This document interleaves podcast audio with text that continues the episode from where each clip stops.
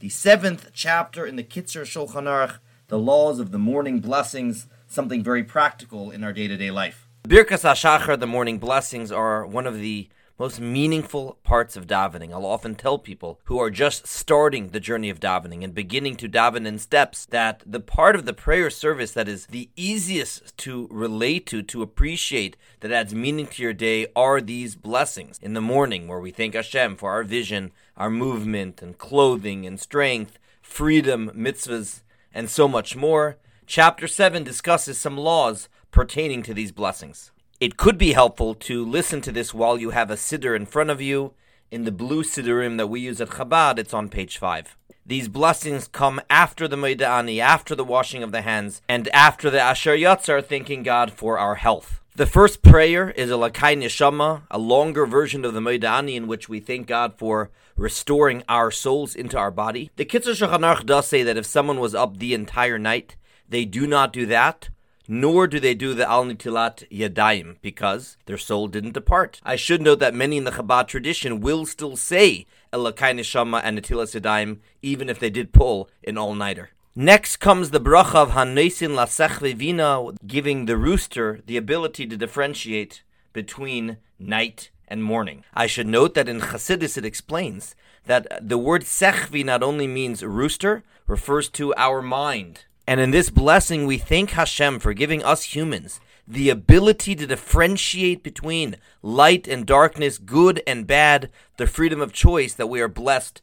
to have. The Kitzur Shulchan Aruch says that this blessing, unlike most of the others, can only be said after there's actually light outdoors, or in the rare instance you heard a rooster crowing in the morning. Because after all, you can't make the blessing for light until there is light outside. The next blessing is thanking God for our vision, and he mentions that even if someone is, God forbid, blind, they can still say this blessing about opening the eyes of the blind, being that they still benefit from everyone else's vision. One should be careful to say all these blessings in order, because if one does them out of order, you may have accidentally already covered a bracha you are yet to say. For instance, first we thank Hashem for the ability to move, matir asurim, afterwards the ability to stand Zoikef Kifufim. If one, however, said Zoikef Kifufim, they would not be able to say Matir Asurim, as they have already covered the ability to move when they made the blessing of Zekiv Kefufim standing. We do not say an unnecessary bracha if we've already thanked Hashem for that specific gift.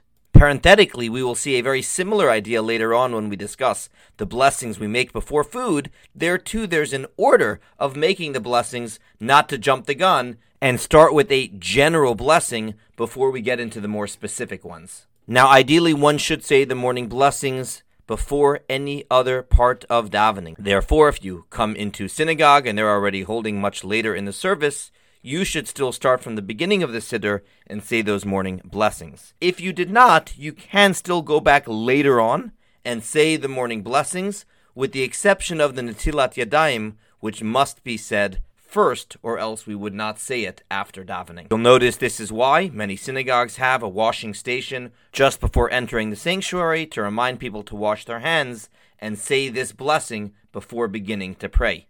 During the morning blessings, we thank God for the gift of Torah. This is called Birchas HaTorah, the blessing over Torah.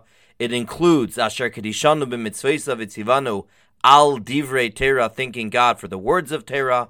We immediately follow that blessing with verses from the Torah. Now, theoretically, one could at this point say any verse from Torah. The sages chose to include here the three verses from the priestly blessings. And that is why you'll notice in the Siddur that as soon as we make the blessing over Torah, we follow that up with the Yivarechecha. In this section, we also say the other blessing of the Torah, Asher Bacharbanu Mikol Amim. Thank you, God, for choosing us and giving us the gift of the Torah. These blessings over the Torah should be said before the main part of prayers. If you, however, forgot, and you went on to say the rest of the Shachris, the rest of the morning service, you would not say the blessing of Torah after. And the reason for that is just before the Shema, there is the prayer of Ahavas Olam. We talk about Hashem's love for the Jewish people.